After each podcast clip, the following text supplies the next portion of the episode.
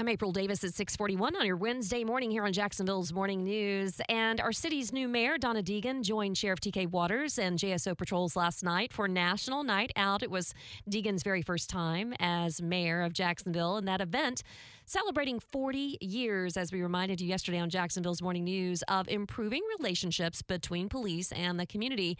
And Action News Jax's Logan MacDonald is live now with us. And Logan, neighbors in Jacksonville's north side that you went out and visited with Action News Jax last night say they were very happy to see this event.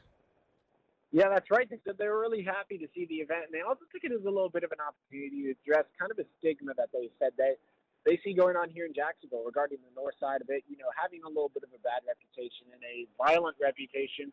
But they say, you know, there are issues across the city, and they're just happy that JSO is out in their community, you know, helping, looking to actually engage and being there face to face, showing that they matter. And that's really important. That's something that JSO has prioritized for a while now with those crime walks throughout the community. I know we've covered a lot of those here at Action News Jax, you know, the ones in the north side, west side, in Arlington, across the city.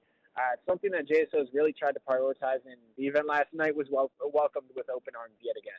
Yeah, those events happening across the country last night. It's always good to see police officers shaking hands and, you know, meeting with kids, playing basketball and different sports with children as they do these national night out events and, uh, you know, breaking bread and all that good stuff because that's a good way to get to know your police force. And so the uh, idea not to be intimidated by police, but to be able to know that they are there community policing. And speaking of that, we need more police officers here in Jacksonville. That is no secret to the mayor or the sheriff. So, what are their plans regarding more officers?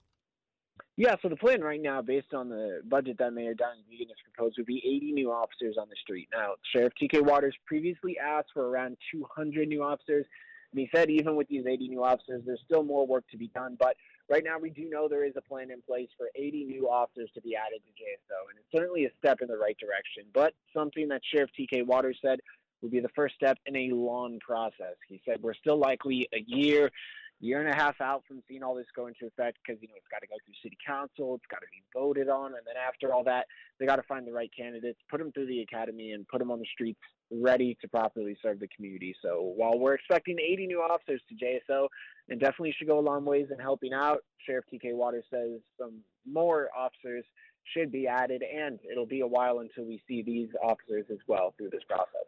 All right, thanks so much for that live report. Logan MacDonald with Action News Jax joining us this morning to break down uh, the events last night with National Night Out and also the future of the Jacksonville Sheriff's Office and hiring more officers.